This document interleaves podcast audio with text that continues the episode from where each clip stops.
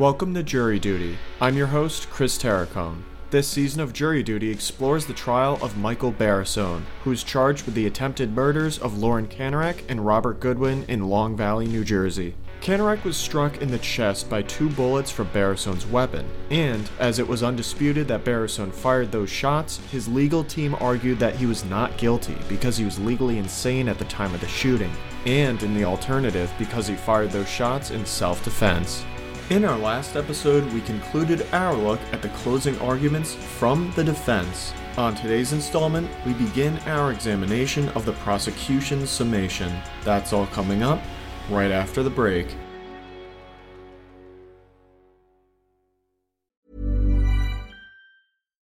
Since 2013, Bombas has donated over 100 million socks, underwear, and t shirts to those facing homelessness. If we counted those on air, this ad would last over 1,157 days. But if we counted the time it takes to make a donation possible, it would take just a few clicks. Because every time you make a purchase, Bombas donates an item to someone who needs it.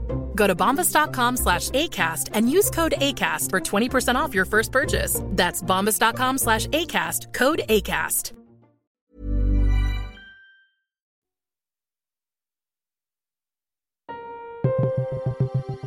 It's nearing midday on Monday, April 11th, 2022, with Edward Bilinkas having completed his closing argument on behalf of the defendant, Michael Barisone. Judge Stephen Taylor invites the state of New Jersey to offer their summation. Prosecutor Christopher Schellhorn rises and addresses the jury. May it please the court, counsel, members of the jury, good morning. If you remember back to my opening statement two weeks ago, I told you that I was intentionally leaving things out. And that I was intentionally leaving things out because evidence doesn't come from me, doesn't come from Mr. Bilinkas, Mr. Deininger, Mr. Bennett. Evidence comes from witnesses. It comes from people who walk through that door, put their hand in the Bible, take the oath, and agree to testify. So no matter what Mr. Bilinkas may have said in his closing, what I may say over the course of the next hour, that's not evidence. The evidence comes from the witnesses. And I start there because your verdict will be based on evidence. It's not going to be based on passion or sympathy or emotion. It will be based on evidence that you heard, evidence that you saw. Mr. Bilinkas just spent an hour telling you what he thinks I think, what he thinks I'm going to argue. I hope that I won't leave any questions for you when I'm done. The verdict sheet that you're going to be given has one person's name on it, and that's the defendant, Michael Barisone. He's the one person on trial. He's the one person that you're going to go back in that room and deliberate, not about whether you like or dislike Lauren Kanarek, not whether you like or dislike Rob Goodwin, not whether you like or dislike me or Mr. Bilinkas, or frankly, whether you like or dislike even the defendant. The verdict sheet is going to ask you whether the defendant is guilty, not guilty, or not guilty by reason of insanity. Over the course of the next hour, I'm not going to tell you what to think. I'm not going to tell you what to feel. I'm going to point out things that I think the evidence shows, that I think the evidence will help you to decide this case. I don't have any remarkable catchphrases for you. I'm not going to cry. I'm just going to ask you to follow the facts and apply the law. Now, when you all got your jury summons several months ago, you were told what to do, when to log onto your computer, when to have your camera on, when to turn your camera off, when to be in the courthouse, what time to be here, where to go, when you can take a break, when you can talk to people, what you can talk to them about, what you can't. But the one thing that no jury is ever told is how to deliberate. When you go back through that door after Judge Taylor gives you the law, how do you apply the facts and the evidence that you heard to the law the judge is going to give you? So I hope that over the course of this closing argument, I'm going to give you something of a framework. You can use it, you can ignore it, but hopefully it will give you a logical starting point for how to examine those facts and how to apply them to the law. Mr. Bilinkas ended his closing by pointing out those burdens of proof. And if you remember back to my opening statement, I told you the burden of proving the defendant guilty rests with Mr. Bennett, it rests with me, it never shifts. That's our burden to prove that the defendant is guilty of attempted murder and of possession of a weapon for an unlawful purpose. So that's where I'm going to suggest that you start your deliberations. But you're also going to hear the judge tell you that the defendant is claiming insanity in this case, and that the burden of proving insanity is on the defendant to prove. That's his burden. So I'll suggest that you address that second. Now, with respect to attempted murder, the judge is going to tell you that a person's use of a deadly weapon allows you to infer that their purpose was to cause death. The reason I start there is because that is such an important part of this case. Why did the defendant use the weapon that he used? It may seem obvious, it may seem simple, it may seem basic, but I'm starting there because he didn't use something that was in his pockets. He didn't use his belt. He didn't use his fists. You heard about the search of his truck. You heard about some of the things that were in the truck the shovel, the tire iron, things that when he drove to the house were there in the truck with him. You heard about the patio area. There was a rake there, there's flower pots, there's chairs. There are a number of other things that he could have picked up in that moment.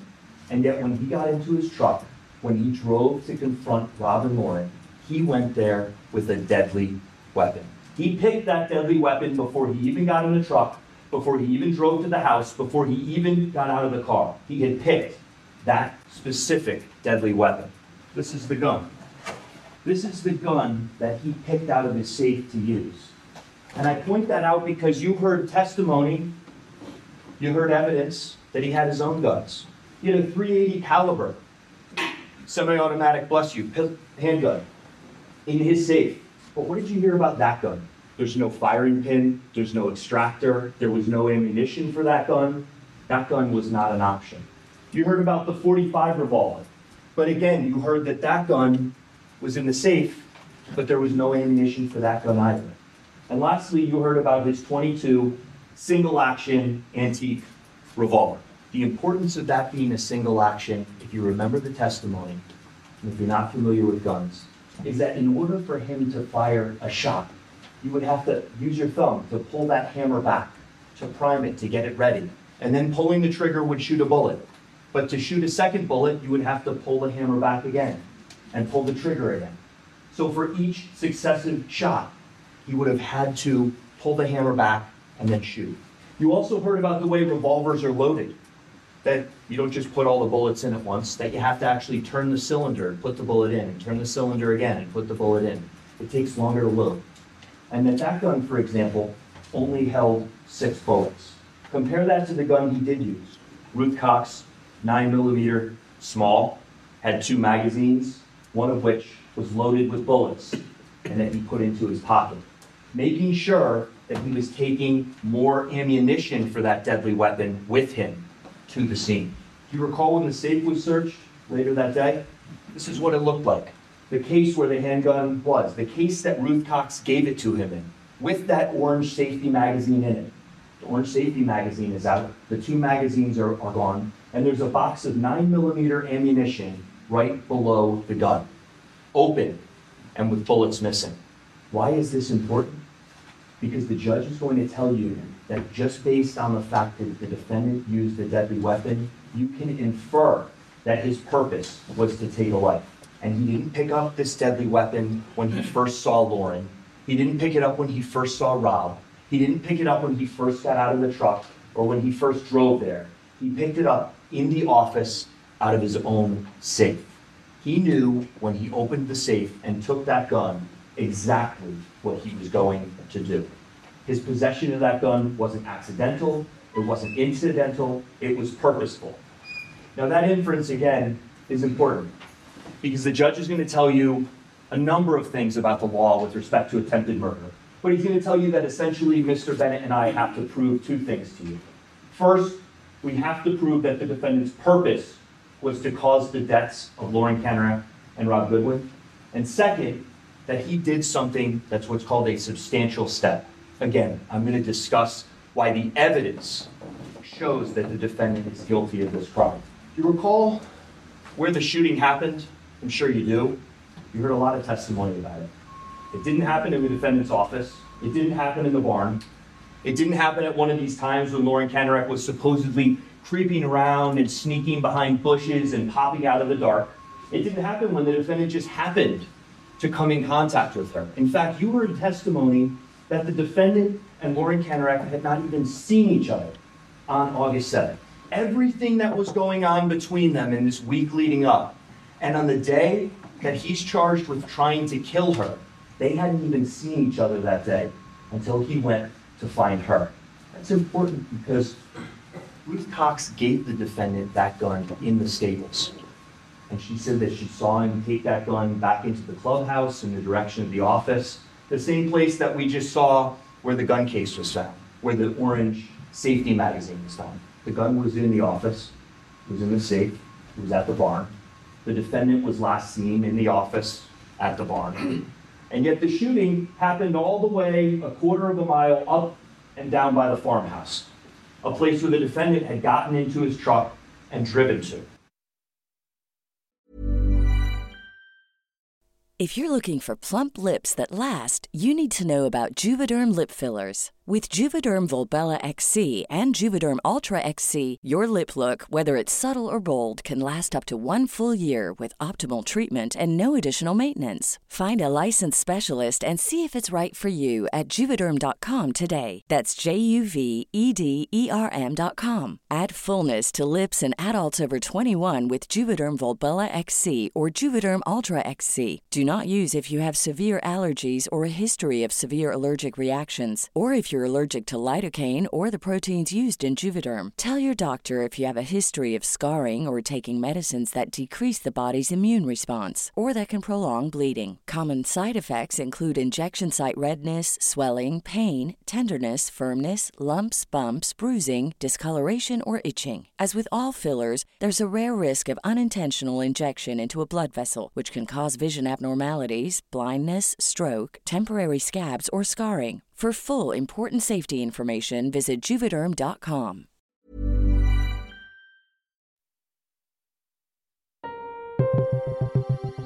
Prosecutor Christopher Schellhorn began his summation by suggesting that the jury begin their deliberations by assessing whether the defendant is guilty of attempted murder and possession of a weapon for an unlawful purpose, and then offered up evidence that supported the inference that Michael Barisone's purpose in driving to the Kanarek residence with a deadly weapon was to cause death.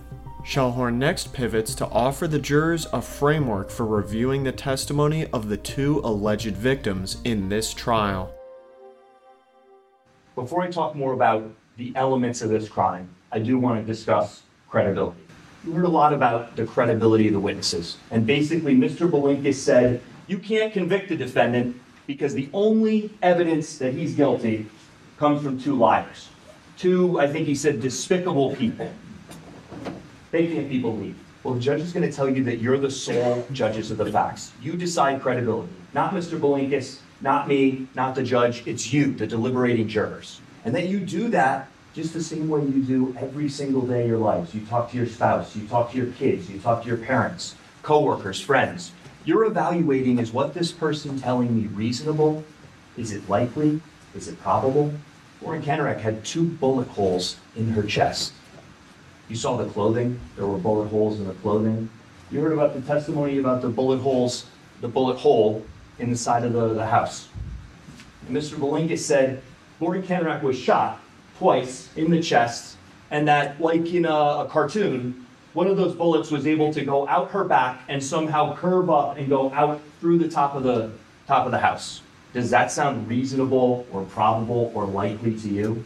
You heard the testimony, and again, you'll have these exhibits for your deliberations about where that reconstruction showed that the gun had been shot.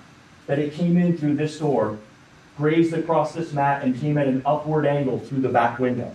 And if you remember, with, with the diagram, that basically shows that the gun was shot somewhere in the area of where that bush was. Physical evidence, uncontradicted by anything, that corroborates what Rob and Lauren testified to.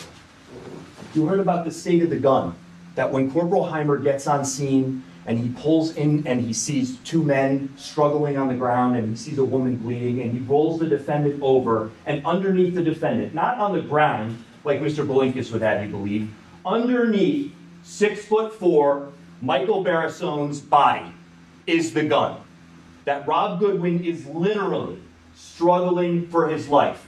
I'm not exaggerating. That's not hyperbole. I'm not just saying that to make you feel emotional. You heard the 911 call. The 911 call where Rob Goodwin is, is saying, Are you sending anyone? Are you sending help? Hold on, he's moving, he's moving. If you move again, I'll break your arm. His arm isn't broken at that point. Rob Goodwin is saying that while the, the 911 call is still connected.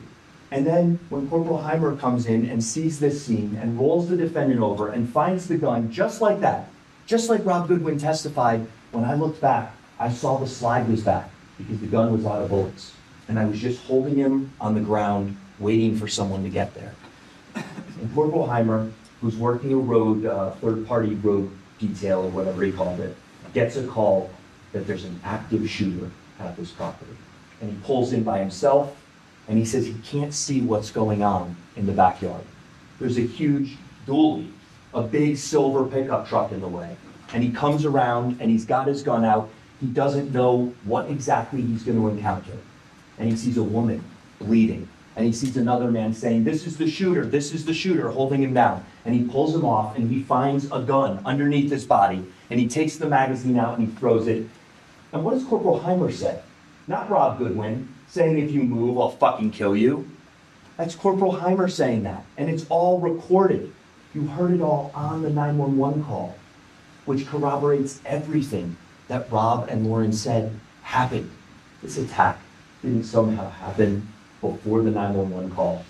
And then I guess they had time to, you know, walk around and, and plant evidence in certain places, plant a cell phone in a certain place. Do you remember where the defendant's cell phone was? On this table, right here. The exact place where Rob Goodwin and Lauren Kanarek say that they see the defendant. Both of them testified they didn't see him get out of the car. They didn't see when he walked over behind that bush to hide himself behind the bush. They couldn't see if he had anything in his hands. And yet Mr. Bilinkas would have you believe that after this shooting happens, that after they beat up Michael Barisone, they're going around planting cell phones in different places. What else did you hear about the scene? Corroborating what Lauren and Rob said. Well, emergency personnel are, are, are showing up. Corporal Heimer is there, John, uh, Officer Wurtenberg's there, Officer Hensley's there, and now it is a free-for-all. There are officers there, there are multiple ambulances there, they're trying to separate people. Isn't it more probable and likely and satisfying to you that somebody moved those cell phones and put them at the base of the umbrella, not Rob Goodwin or Lauren Cameron. You heard about the weather that day. You heard about the fact that within about an hour of this shooting happening, that the skies opened up and you saw the pictures. You don't have to take anybody's word for that. You saw pictures of evidence that's literally in inches of standing water because the rain came down so fast and so hard. And Mr. Bilinkas says, well, they didn't, they didn't look for fingerprints on the soaking wet shell casings. They didn't look for fingerprints on this or that. He said they didn't look for gunshot residue. You heard that they looked at the clothing and that it was all soaking wet. You heard that that's a tool that they use. It doesn't show definitively who the shooter is or who the shooter is not. It's a tool that they could possibly use. So back to Lauren Kanarek and Rob Goodwin. Back to credibility. Would it be more satisfying to you if Lauren Kanarek came through that door, came in here, Mr. Bilinkas held this up, put her hand on this and said, I'll tell the truth. And then Rob Goodwin said the same. And then they testified to exactly the same words, exactly the same things. Would you feel like that was rehearsed? Like that was fake? Like that was made up? Or do you find it more satisfying that in this unexpected moment, and I'll get to the defendant's state of mind and his emotional state in a moment, but they both describe that he gets there and he's calm. They can't see him, he's hiding behind the bush, and he says words to the effect of, How can we end this without a war? And Lauren Kenright comes down off the step to talk to him. Then he lifts up a gun and he points the gun. And when she's no closer than I am to Mr. Bilinkas, he starts shooting her in the chest. And Mr. Bilinkas says, Well, you can't believe anything she says, because at that point, when her body cavities, her torso is literally filling up with blood, her, her lungs are punctured. You heard that testimony, and her body is filling with her blood as it's pumping, not into her veins, but into her body, that she feels like it's an eternity. You heard her on the 911 call. Was that fake? Was she acting? I've been shot in the heart. Help me. Michael Barisone shot me in the heart. Was that fake? And then Mr. Bilinkas did an act where he walked all around the courtroom and showed everything that he thought that Ms. Kanarek was testifying about what she did. I don't remember her, her reenacting that for us. I don't remember her doing all that. It's your recollection that controls. That's Mr. Bilinkas' version of what she testified to. If you think about what she actually testified to, she said, I didn't know where I went. I disappeared. I walked around and I'm patting my chest. She didn't believe that she had actually been shot in that moment. And Rob Goodwin, again in that moment, is struggling for his life. He sees the gun, that picture that we saw where the slide is locked back because it's out of bullets, and he's fighting for his life. And he's just trying to hold the defendant down until police get there. Doesn't all of that corroborate what Lauren and Rob said? The last thing I'll mention is the dog. You heard a ton about the dog in this case. You heard the dog. You heard this vicious, you heard Cujo barking on the 911 call, barking, yapping. I can tell you when I'm wrestling with my kids and if the dog is there, the dog jumps in and the dog is not Cujo. I don't have a vicious junkyard dog. But my dog has a tendency to jump in there and kind of start nipping and, and getting into the mix with us. Isn't it more logical and probable and reasonable to think that after the defendant had just shot Lauren Kenner, taken a shot at Rob Goodwin, and Rob Goodwin is literally struggling for his life, that that's when these fights occur. Now, the issue of credibility doesn't just apply to Lauren Kanarek and Rob Goodwin. It applies to every witness. So every witness who came in here is subject to you considering, are they worthy of your belief or not? Did they testify with an intent to deceive you? Were they evasive in the way they answered questions? Now, you heard testimony or an argument from Mr. Bilinkas about Stephen Tarshis. And I'm sure you all remember when Mr. Tarshis testified. My impressions of Mr. Tarshis are that he was very prepared. He was very professional. He was very knowledgeable about what was going on. And I would submit to you that it was not a mistake that he didn't say anything, not a word on direct examination about that eviction complaint being fake. Mr. Bilinkas brought out everything he brought out. He's such a great cross examiner that he got the truth out for you. Do you remember when Mr. Tarshis testified? Mr. Tarshis testified that on August 5th, he sent a letter to Lauren Kenneth. He sent a letter that basically said, Things aren't working out here. You need to leave. He said that letter wasn't signed. And he was asked the question on direct examination Did you send a signed copy to her too? And he said yes. Then he was shown a verified complaint. That's what he called it verified complaint. He said, Yes, I sent this through the a courier service or something of that nature on August 6th to Lauren Kenneran. I sent her that eviction notice. That was all the testimony you heard about it on direct examination.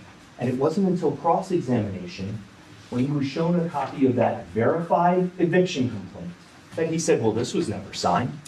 That wasn't real. Michael Barisone wanted me to send that to scare her into leaving.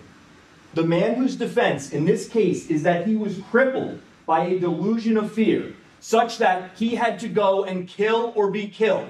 This same man is telling his lawyer to send Lauren Kanarek a fake eviction notice to scare her to leave. And then that witness left that detail out when he testified on direct examination. You have to question everything that every witness said, not just Lauren Kanarek, not just Robert Goodwin.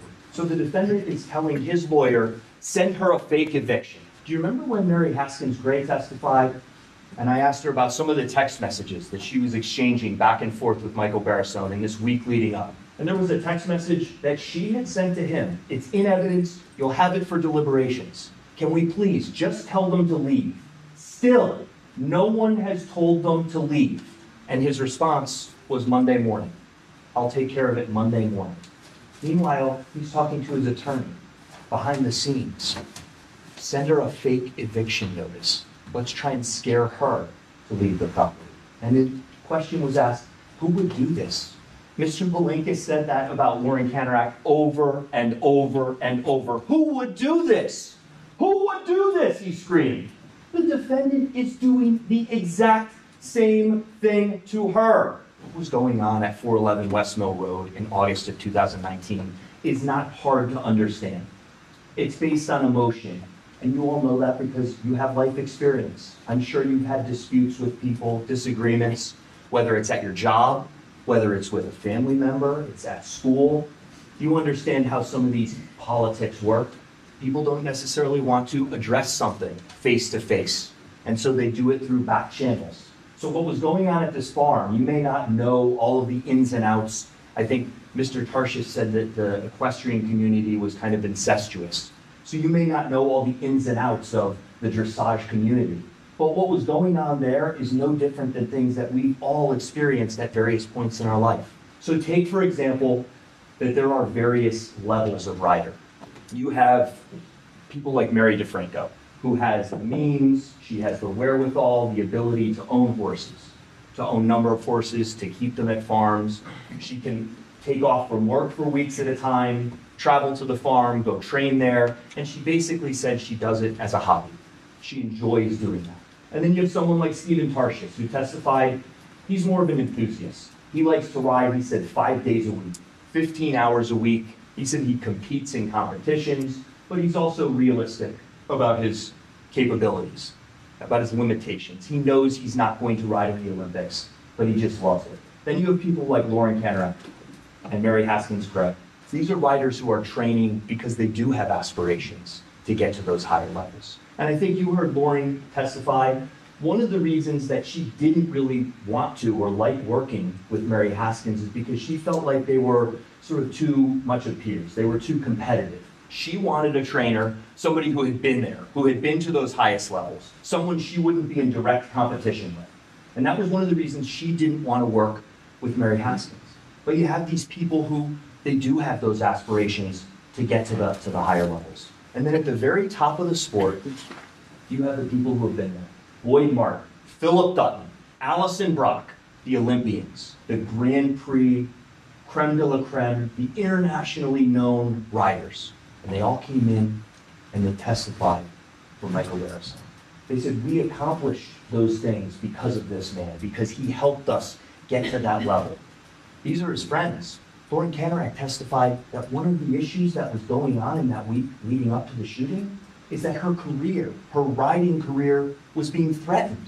And the very people that the defendant calls to testify in his defense are the, the elite. They're the people who are at the top, the people with influence, the people with power. And they're here testifying in his attempted murder case about what a great guy he is. He's legendary, he's brilliant, remarkable. Mr. Boyd said, I love the guy. The defendant is sending Mary Haskins text messages that says, I will get her a lifetime ban. He is out to destroy her ability to compete in this sport. And then the people that he calls to testify sit on the USEF board of directors, the same agency that the day before the shooting, Mary Haskins is going to the UPS store making copies of 750 some pages of bad information about Lauren Kanarek, putting in the overnight mail and sending to the USEF. Who would do this? Who would do this? Apparently, it wasn't just Lauren Kanarek. The defendant was doing the same things to her. Now, I said before, this wasn't a random shooting.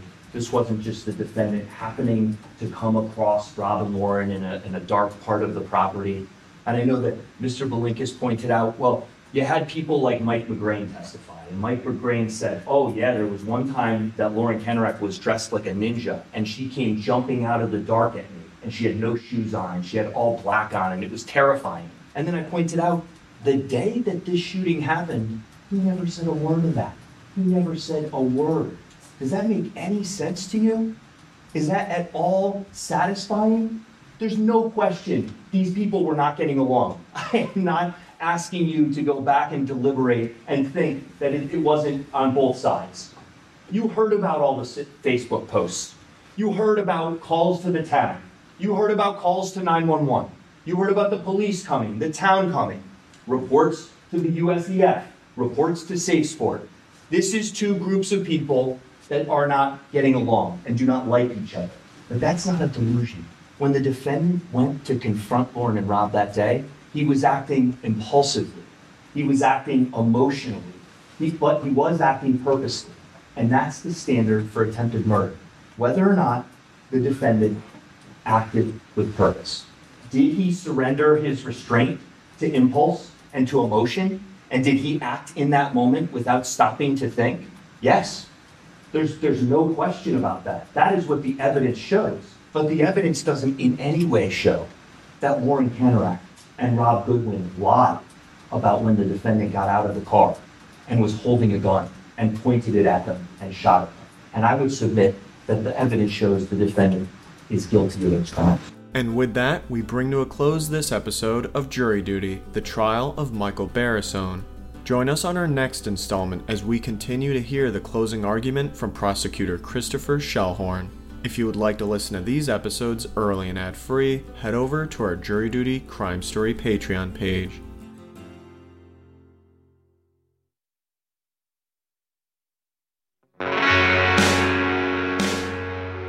You can find more information about this trial on our Jury Duty Crime Story Patreon page or at crimestory.com.